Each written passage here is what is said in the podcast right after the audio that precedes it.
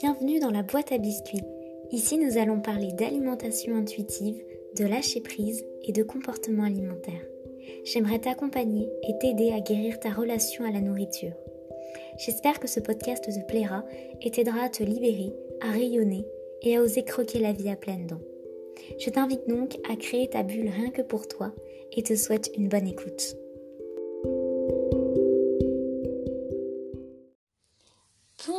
J'espère que tu vas bien et bienvenue dans ce nouvel épisode de la boîte à biscuits.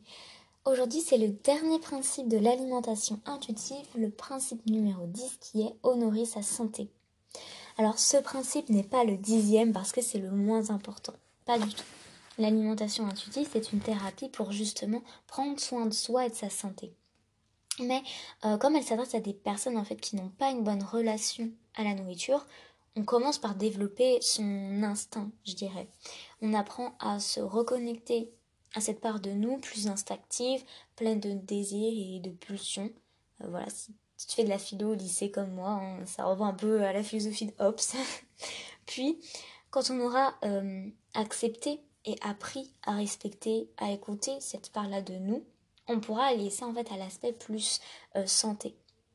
Parce que l'idée, c'est de ne pas aller trop vite. Euh, la partie goût, plaisir, envie est refoulée en fait chez nous à cause euh, des TCA, des pressions, etc. Donc partir direct de la santé, pas des règles, mais des informations nutritionnelles, etc., ça va juste rajouter de la pression et alimenter tout le contrôle que tu as déjà. Donc l'idée c'est de le faire au bon moment en fait.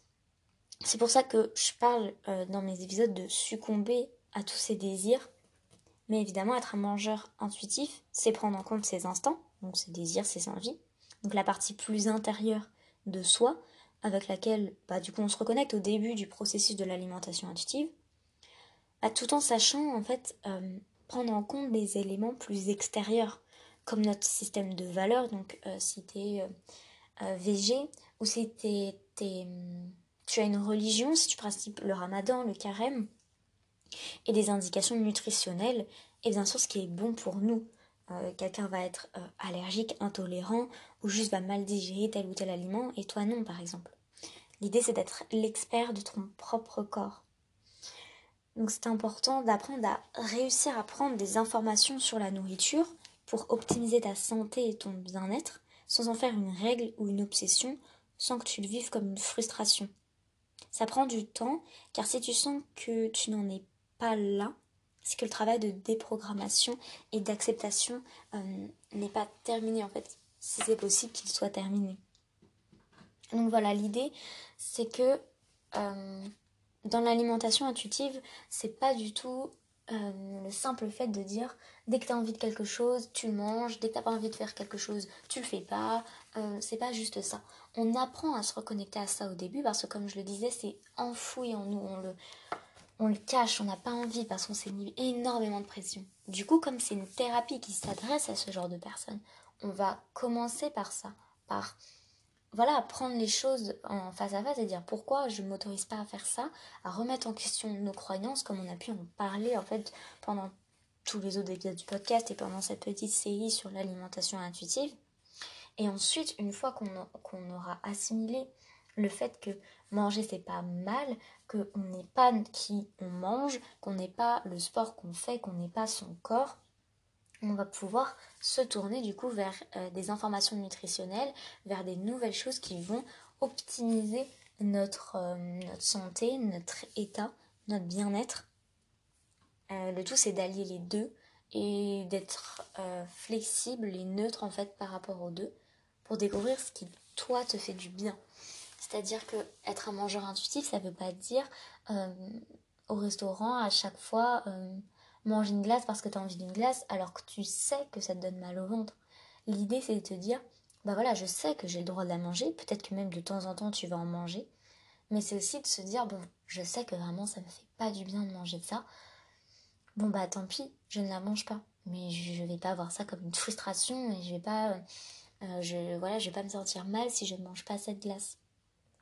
Être un mangeur intuitif, c'est pas juste réagir selon ses instincts, c'est prendre en compte et la partie intérieure de nous et la partie extérieure de nous, donc plus autrement dit la santé, mais aussi du coup tous nos systèmes de valeurs et tout ce qu'on a envie d'apporter à notre alimentation. Euh, donc voilà, là je me suis du coup un petit peu, euh, pas égarée, mais j'ai un petit peu ouvert le champ des possibles en parlant des systèmes de valeurs, de ce que tu as envie d'apporter à ton alimentation, pas que de la santé, parce que la santé c'est très global en fait, c'est pas juste euh, ne pas être malade ou voilà, ne pas se casser une jambe ou quoi que ce soit. La santé c'est ça regroupe énormément de secteurs, donc euh, la santé physique, la santé mentale, émotionnelle, sociale.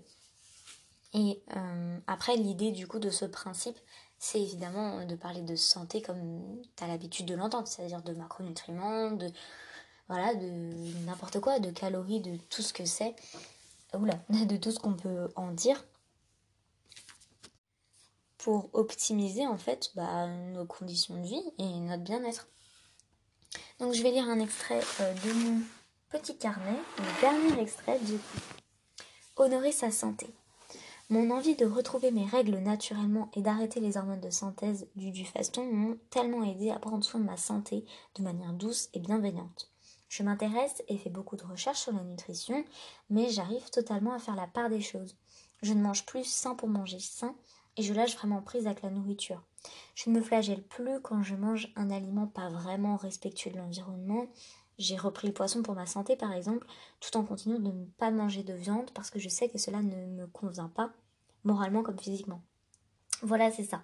J'ai trouvé l'alimentation qui me convient et je suis heureuse de ça et même assez fière.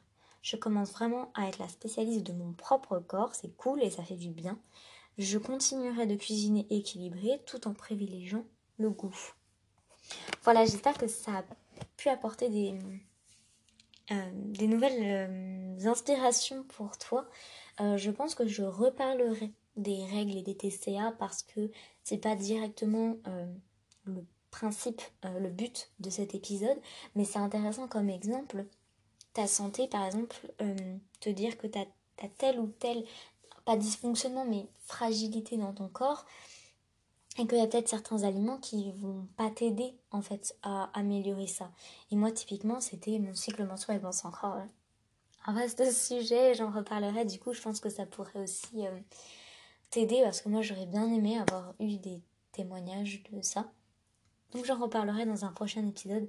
Mais voilà, honorer sa santé c'est aussi euh, apprendre à se faire du bien en le ressentant comme tel. Parce que souvent quand on est dans les troubles du comportement alimentaire, quand on contrôle son alimentation, euh, on sait qu'en soi, on veut respecter sa santé, euh, même si bien sûr il y a beaucoup, beaucoup d'apparence, de l'apparence physique qui rentre en jeu si ce n'est que ça. par exemple, dans l'orthorexie, on a envie d'honorer sa santé, c'est le but. C'est un peu le problème de cette, euh, de cette maladie. Mais ça va tellement loin que ça en devient une obsession, ça en devient un trouble. ce qui est important, c'est d'arriver à se dire bon bah voilà j'ai appris par exemple que bah, moi, hier j'ai appris que boire du thé ou du café juste après le repas ça pas ça empêchait mais ça hum, difficultait le l'assertion l'absorption du fer dans ton corps. Je savais pas du tout ça. Je me suis dit ah euh, c'est intéressant parce que c'est vrai que je pense comme beaucoup d'adolescents euh, j'avais eu des carences en fer à une période. Et du coup je me suis dit bon bah peut-être euh, je, pourrais prendre du thé, voilà, mais peut-être plus privilégier des tisanes et prendre mon thé plus tard, en fait, dans la journée pour euh, bah, avoir mon fer, quoi. Mais c'est pas dans l'idée de me dire, de me donner une nouvelle règle en disant, bon, bah, tiens, maintenant, à partir de maintenant, je ne bois plus de thé après le repas. Non, enfin, si un jour j'en veux, j'en prends. Je sais que j'ai le droit, mais surtout que même si j'en prends pas, je le vis pas comme une frustration. Je me dis, bah, c'est pour moi que je le fais, en fait. Et c'est pour ça que c'est difficile de savoir si tu es à l'aise avec tel ou tel euh, régime alimentaire, parce que dans l'idée, on fait toujours ça pour nous.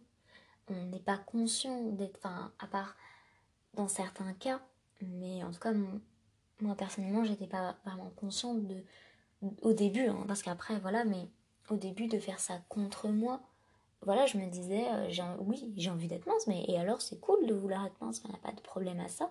Et je le répète, il n'y a pas de problème à ça.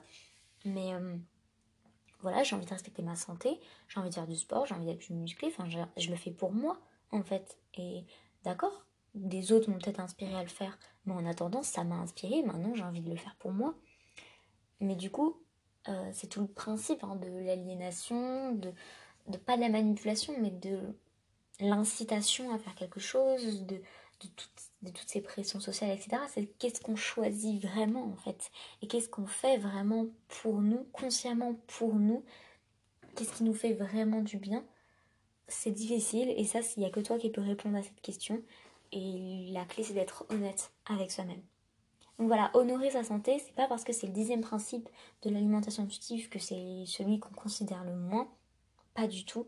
C'est juste que on l'amène en dernier parce que tous les autres principes t'auront déjà amené à respecter ta santé. Et du coup, dans un dernier point, on va vraiment parler des nutriments, des, voilà, des informations de l'INSEE, de quoi que ce soit, mangerbouger.fr, pour optimiser tout ça. Parce que pendant tout le reste du processus et de la thérapie, on aura appris à, un, se reconnecter avec ses instincts et à prendre, soin, et à prendre soin de sa santé. Hein. De toute façon, quand on parle d'honorer sa faim, quand on parle de faire du sport, c'est pour honorer sa santé. C'est juste qu'on n'en parle pas comme on en parle vraiment en ce moment sur les réseaux sociaux avec telle ou telle règle de santé, tel ou tel super aliment, etc. Donc voilà, j'espère que cet épisode t'aura apporté des clés.